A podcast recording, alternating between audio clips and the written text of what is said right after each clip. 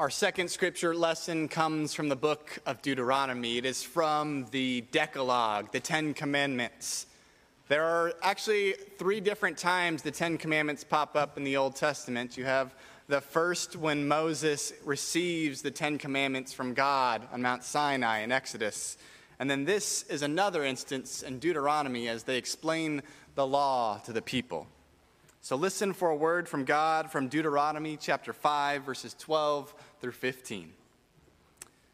Observe the Sabbath day and keep it holy, as the Lord your God commanded you. Six days you shall labor and do all your work, but the seventh day is a Sabbath to the Lord your God. You shall not do any work you or your son or your daughter or your male or female or your ox or your donkey or any of your livestock or the resident alien in your towns, so that the male and female slave may rest as well as you. Remember that you were a slave in the land of Egypt, and that the Lord your God brought you out from there with a mighty hand and an outstretched arm. Therefore, the Lord your God commanded you to keep the Sabbath day. This is the word of the Lord. Thanks be to God. Let us pray. Lord God, may the words of my mouth and the meditations of all our hearts be pleasing in your sight. For you are the God that gives us rest, hope, and wisdom. We pray this all in your name. Amen.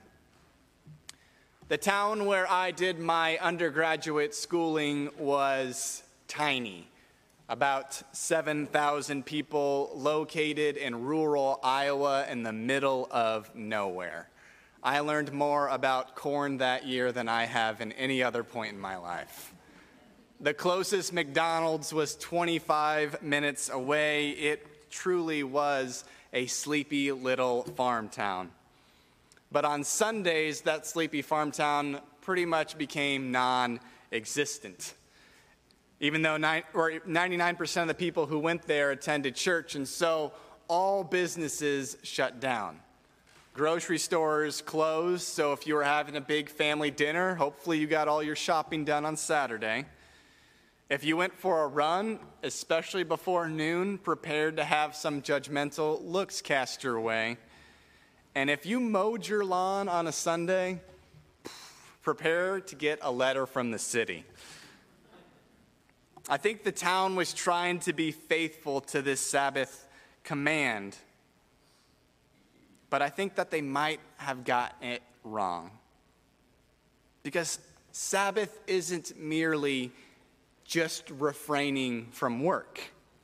Jesus constantly pushes back on this idea.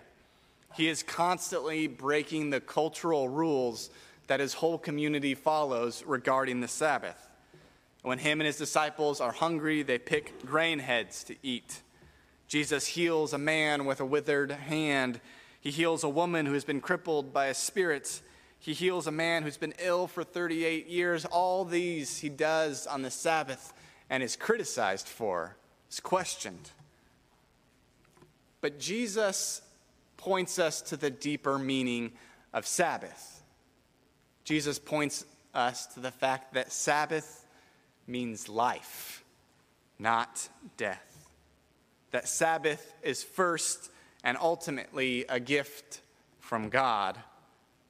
That Sabbath is reconnecting and realigning ourselves with God's love and God's redemption. That when we come to Sabbath, we can center ourselves on those two most important commandments to love God and to love others.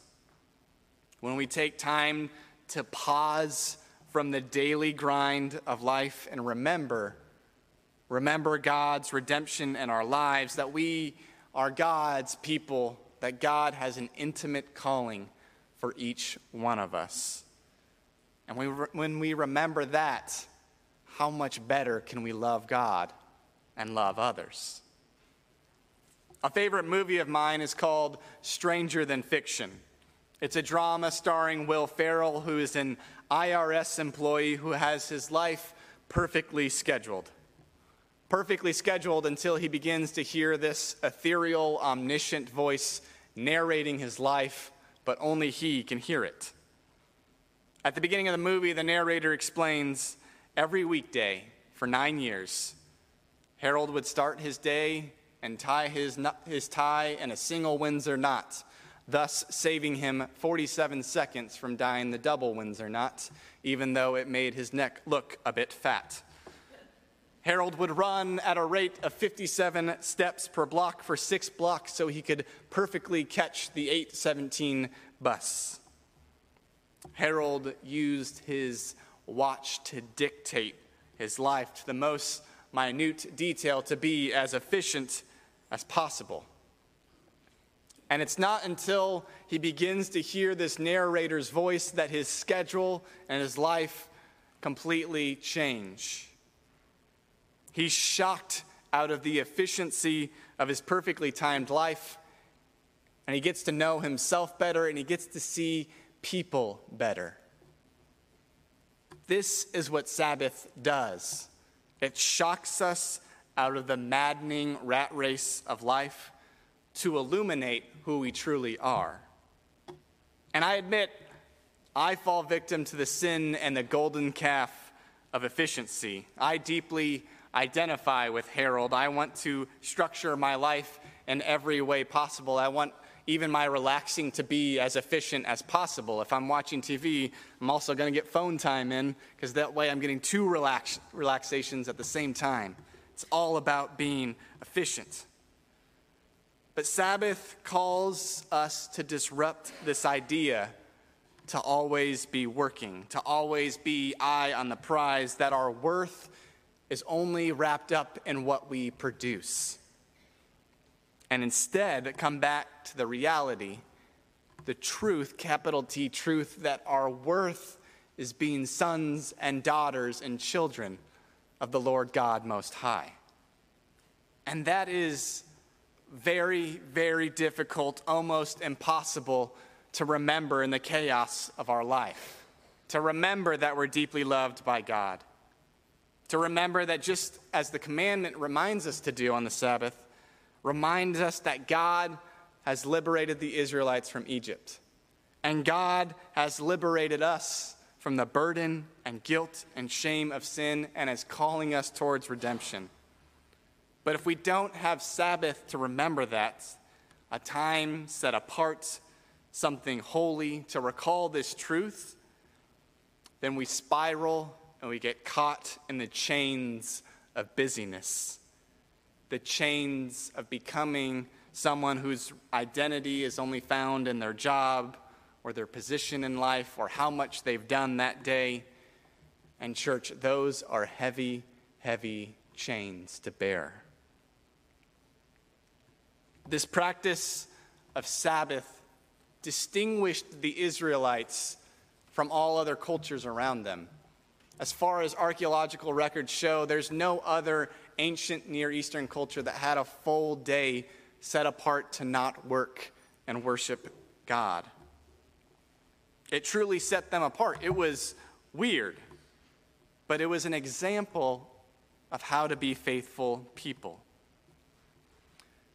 And I wonder if we still have that opportunity today. Because I don't think life makes it easy or common to set aside days or even hours or even minutes or even seconds to rest, to not work, and to come to God and taste God's love. But what a witness, what a testimony, what an example it would be for the world if we told them that there is time in your week to spend time with God who loves you intimately that God has redeemed you and spending time with God in prayer or study, that that will be something good, that is a gift in your life. And then what if we told people that and then we actually did it? I was recently watching an interview with actor Hugh Jackman. And he was asked, You know, you've worked on several movies with legendary actor Patrick Stewart. Did Patrick Stewart ever give you any acting advice? Hugh Jackman said, Actually, no, he never gave me any acting advice. But he did give me some life advice. It's changed my life and how I live. Stewart told Jackman, as a young actor, he said, Every morning, no matter how early the casting call, wake up an hour early, make yourself a cup of coffee or tea, and read a book that you enjoy in bed. And Jackman said it's changed his life because no matter how early this casting call, if it's 5 a.m., he wakes up at 4 a.m. And he has that time to read, to center.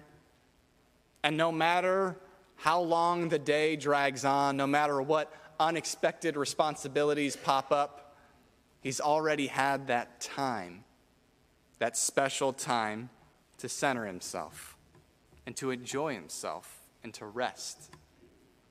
And I think this is a really good example of what Sabbath looks like to intentionally carve out a time in our week and our day to remember what is holy and true and good, where we look outside our own ego into the love of God.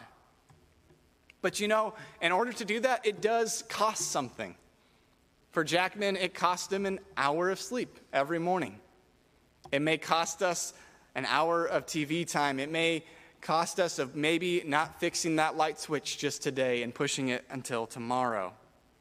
The cost may be giving up efficiency. But with that cost comes a great gift a gift of Sabbath. In the commandment, there's an order that it's not just all Israelites that rest, but it's slaves and resident aliens and even livestock take a rest. God is essentially telling the people that to spend time with God, to spend time with me, will hurt your profit, which is probably the most terrifying words we can speak in America. It will cost you something. But what you will receive, what will you, you will receive in life, will be so much greater, will make you so much more joyful, will make you so much better to love God, to love others, and to love yourself. It's kind of like it's kind of like exercising or going on a walk, right? Those minutes leading up, you've set apart time to go exercise, and those minutes leading up, and you think, I would literally rather do anything else in the world than go exercise. But then after you do it, you feel good. It feels great. And then the next day comes and you've completely forgotten how good it felt to exercise and you don't want to do it. I think sometimes that's how Sabbath is. That we just don't want to carve out that time, but when we do, when we come to God and we experience Sabbath, that we're filled with life because the reality is, the Sabbath isn't a chore or a requirement, it's a gift. It's a gift from God. So let us go out and make a commitment to make time for Sabbath, to choose to accept that precious gift given to us by God, to where we realign ourselves with God and we remember our baptisms and the grace and love that God has given us before we could even speak, before we were even born. Let us choose Sabbath as a light in a busy, dark world that is desperately looking for rest and comfort. For it's only in the Lord that we find true rest, that we find our energy renewed, that we find hope. Hope in God's faithfulness because God is faithful to us just as God was faithful to the Israelites and their liberation from Egypt. God is faithful to us just as God was faithful in giving us the person of Jesus Christ so we could know who God is, experience liberation from pain and sin. And God is faithful in giving us the Holy Spirit so we might be renewed and remember God's love, and we might find rest and wholeness in the Lord's Sabbath. Alleluia. Amen.